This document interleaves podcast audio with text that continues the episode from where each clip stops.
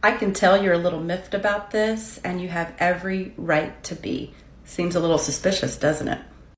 This happened in my hometown as well. The local grocery store started putting out big recycling bins, and they got so full and so contaminated because people just didn't know how to use them correctly that it was so expensive to get those dumpsters hauled away and sorted properly that the business just couldn't continue incurring that cost anymore for the neighborhood.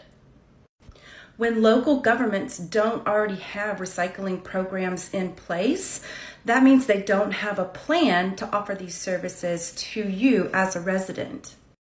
This also means that there's probably not local infrastructure um, in the local area, or they haven't invested in bringing in a recycling company, or they don't want to, or there's not enough public outcry.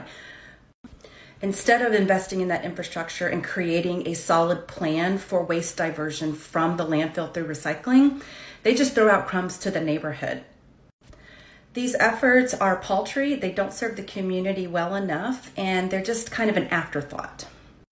Clearly, your community wants to do right by their materials. They don't want to landfill stuff that they know can be fed back into the system to create jobs and new products out of recycled materials.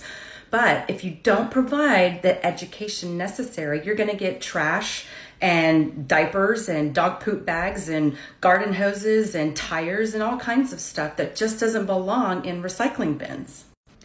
Then, once it becomes too costly, the fire station in your town says, Oh, we can't do this anymore. Well, why is that? It didn't work. Well, why is that? Because people kept contaminating it. Well, why is that? Oh, we don't know. They know.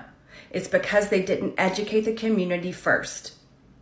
And they didn't invest in community wide access for everybody whether that be home curbside collection or collection by a private company at maybe a, an apartment complex or a condo.